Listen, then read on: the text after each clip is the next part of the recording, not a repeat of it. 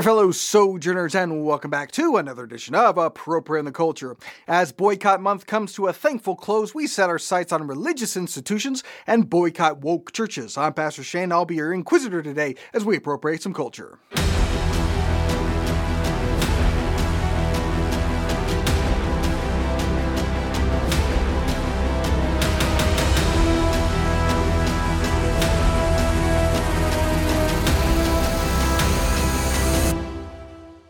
So, throughout this month, we've been looking at various spheres of cultural influence and seeing how they are pushing a pride agenda. So, we looked at corporate America, we looked at public education, we looked at government. Last week, we looked at media, and today, we're looking at the church. The church is an influencer in the culture, but everything that can influence the culture can also be influenced by the culture. There's always going to be that inherent danger in any kind of cultural engagement. And there seems to be no lack of churches in the Western world abandoning Christian dogma for the new religion of pride. Rainbow flags adorn supposed houses of worship, steps of churches are painted like the doorposts of Passover, they have their own pride hymns. I bow down my head and in gladness I pray, for I have been fearfully, wonderfully made.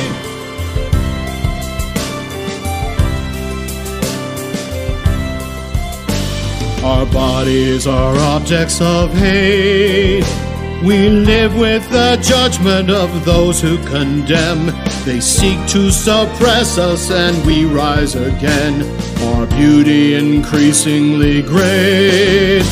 Although we are targets of violence and fear, we're free and we're proud and we won't disappear. Though some may reject us, we aren't afraid, for we have been fearfully, wonderfully made.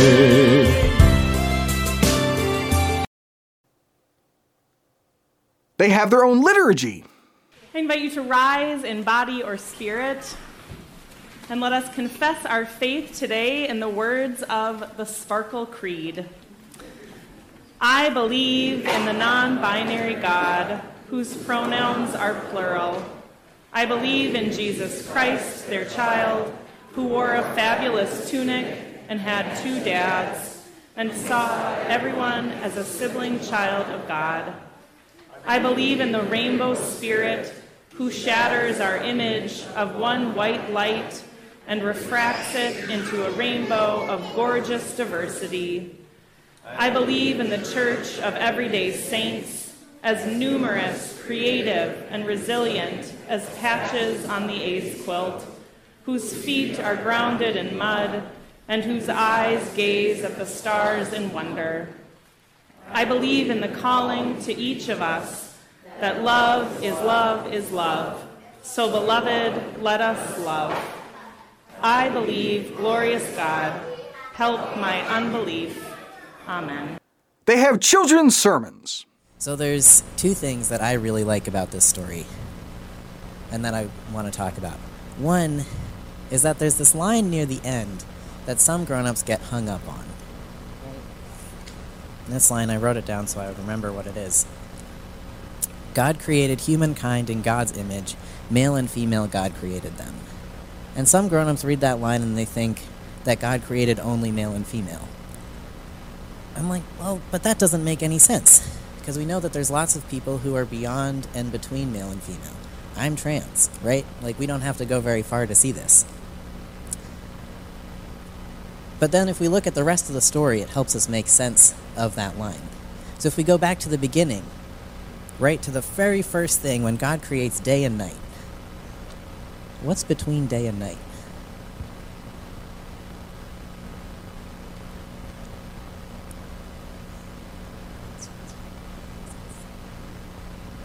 Sunset, yeah. Sunset and sunrise are between day and night. So there's dusk and there's dawn and there's twilight. I, feel pretty safe saying that I think God created sunset. Do you think so? Yeah.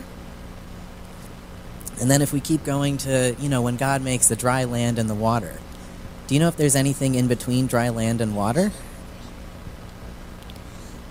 Um. Uh, like maybe the beach or like wet sand. Um, there's yeah, there's beaches, there's wetlands, there's swamps. There's so many things that aren't just dry land or water. Can you? Water. Water, yeah, water is good. And then, even when we were listing off all the different animals, you kind of already came to this, where there's some animals that live in the water and on the land, right? Like an axolotl and a gecko. So mostly just stay in the water. but they can go on land too. Yeah. Do you know any birds? This is a question for anyone. Any birds that also live in the water? Pelican. Pelicans, like I said earlier. Yeah. And there's so many seabirds that just they fly and they spend so much time in the water. Like a kingfisher. Yeah. There's so much diversity in God's creation, so many different kinds of things. And even when the story tells us, oh yeah, tell us. Uh, um, a duck. Yeah, that's a great example. A duck. A duck lives on the water and the land. A dog. A, a duck is actually a bird. Yeah, a duck is a bird who lives on the land and on the water. Yeah.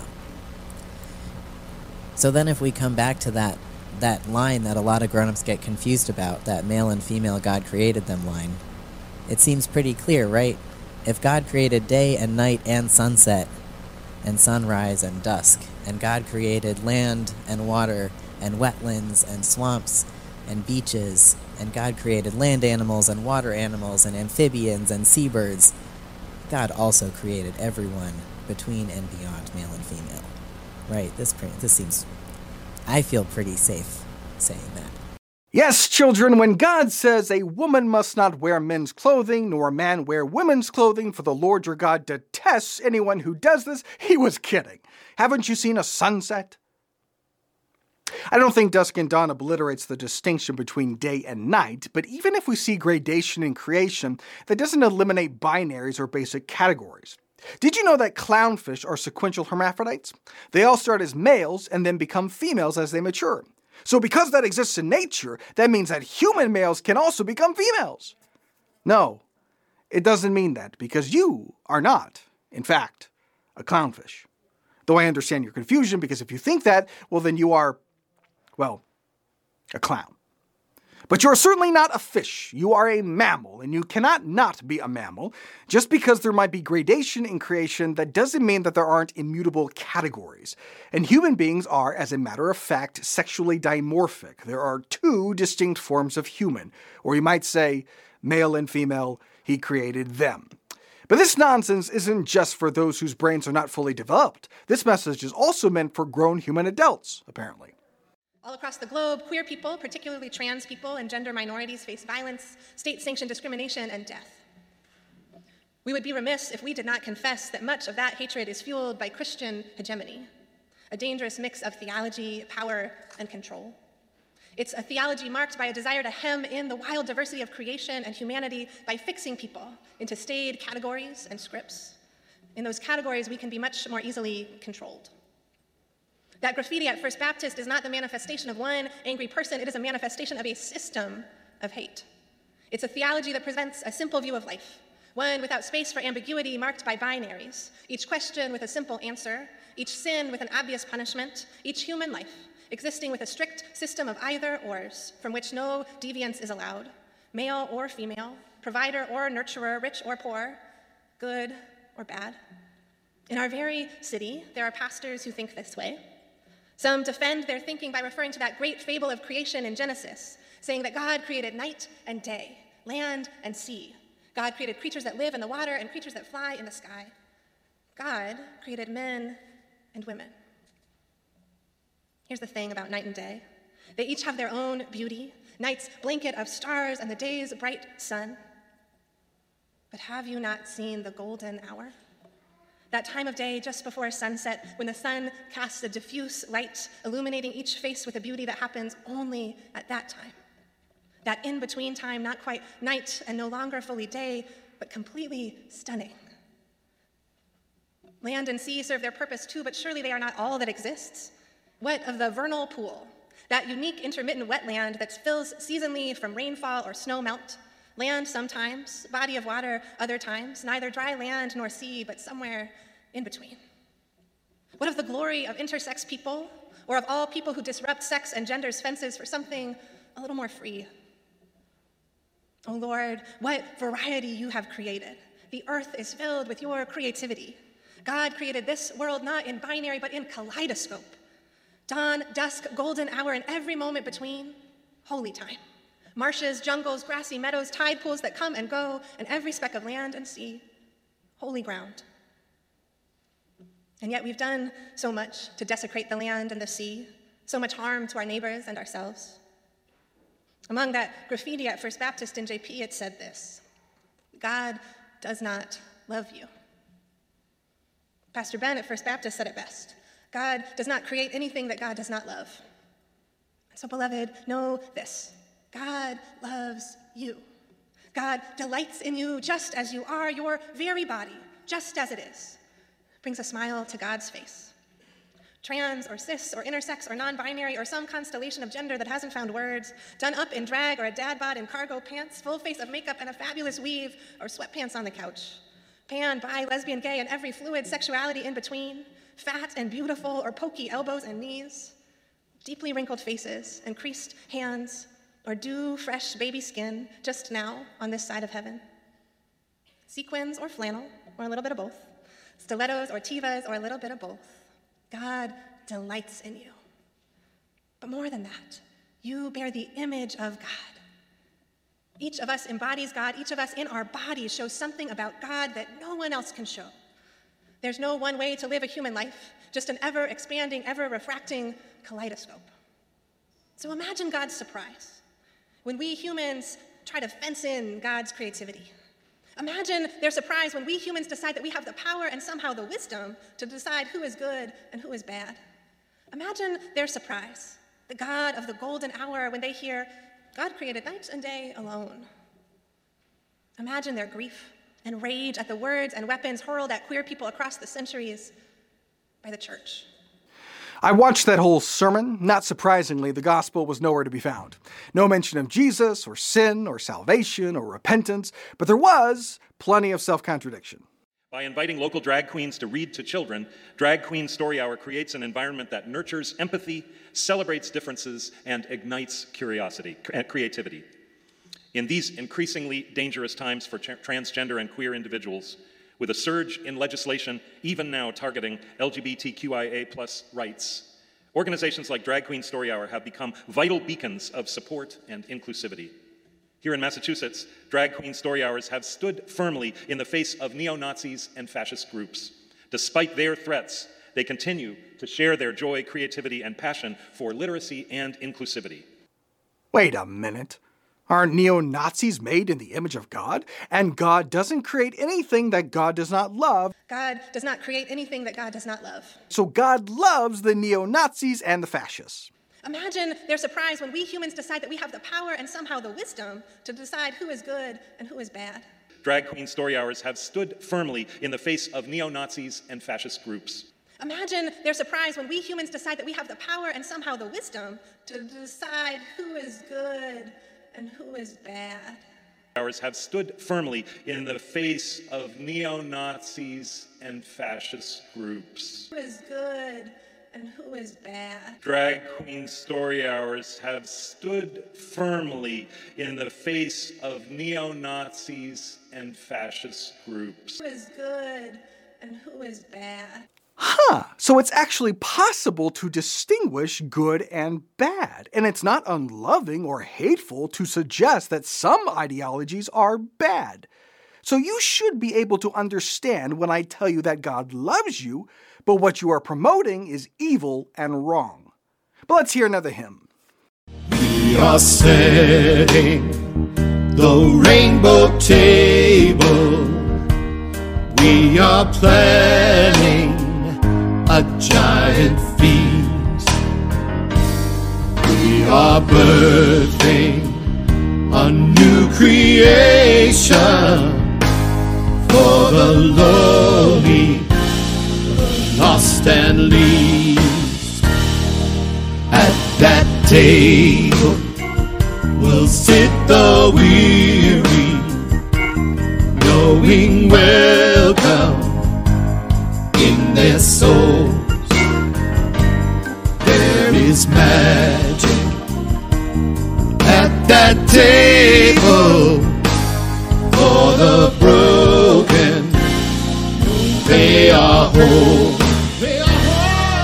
Come and sit at the rainbow table full of color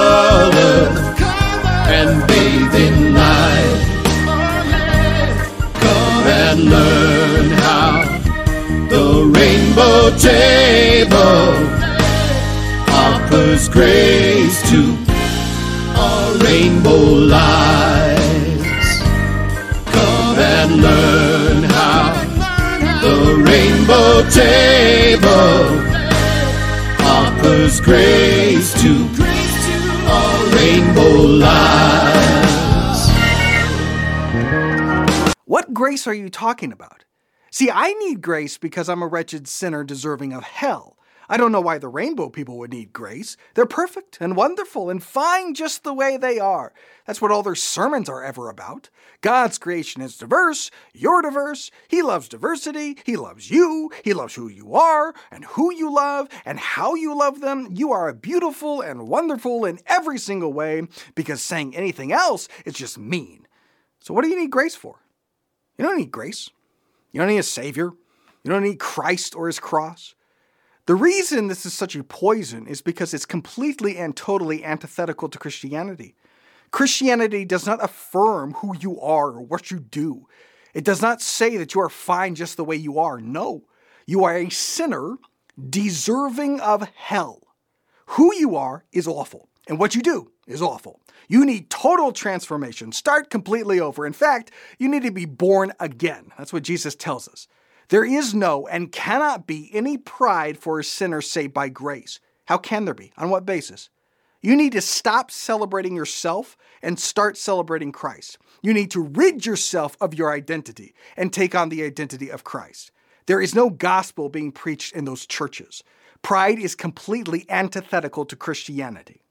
And yet, there is still something in it that is alluring for Christians because isn't everyone loved by God? Don't we want to be inviting? Isn't diversity a good thing? Don't we want to be inclusive? And that's how this is always presented as inclusion.